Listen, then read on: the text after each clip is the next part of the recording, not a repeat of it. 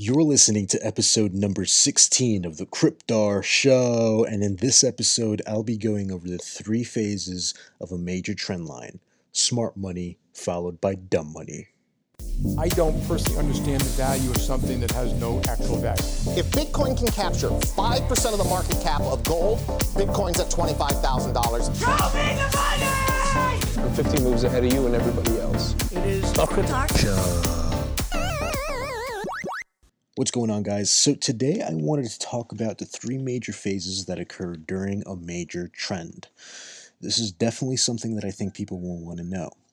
Prior to a major trend within the market, there are typically three phases that occur, which are called the accumulation phase, the public perception phase, and the distribution phase.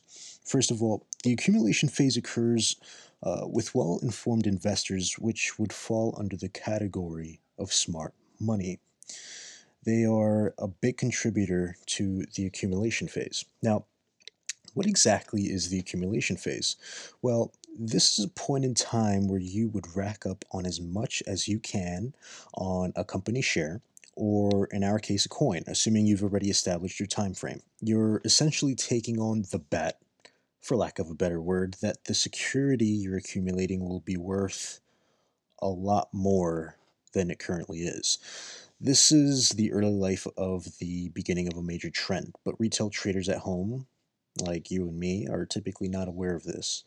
Uh, fund managers handling less than a billion dollars are made aware through word of mouth, typically, um, and begin to take action around this time.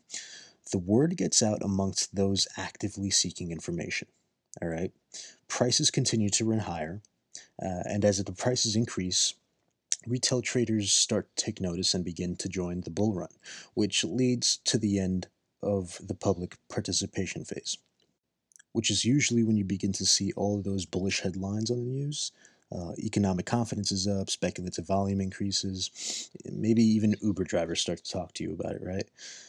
Around this time is when the distribution phase begins. Remember all those coins we accumulated?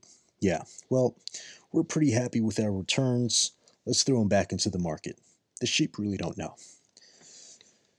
The big guys uh, then begin to push their assets back into the market, trading their security to establish profit. But it's done so in a manner that will not cause a massive dip in the market. So the market takes it as a correction and it continues to rise timidly. The market will reach a point eventually when no one else is willing to pay the current market price for one coin or share, which is when those hedge funds begin to take their profit as well. If someone sells a big enough portion to influence market movement, they may trigger a market sell off. Uh, investors have already identified the fact that the bulls are exhausted, so they're going to place their stop losses across different levels within the market, which adds the dip. Uh, now, let's uh, use I don't know. Let's use Joe as an example, right? So, imagine Joe has 20 million shares of Amazon or Bitcoin. The asset really doesn't matter. Joe decides to place a market sell order for 15 million coins. A chain reaction of stop losses with a combination of sell orders being triggered begins, uh, which is usually when a bear market ensues. All right. Retail traders panic and they begin to sell their portions, adding to the market downfall. And now Joe is left with his thumb up his ass because there's no liquidity in the market to sell his portion uh, at the price that he wanted. Bad move, Joe. These three phases can occur within the time span of 10 years, which is typical of the stock market, but can differ across uh, several asset classes from start to finish. Until it repeats itself, of course. Recessions are inevitable, man. But it's up to you to ensure that you're personally never into a financial recession. Uh, it's definitely something to think about. That's all for this Saturday. Hope you all have had a wonderful weekend. And if you haven't yet, please go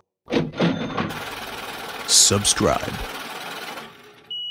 Please be advised, I am not your financial advisor. The investments and opinions offered on this show the Cryptar Show, may not be suitable for all investors. If you have any doubts as to the merits of an investment, you should seek advice from your financial advisor. Thank you.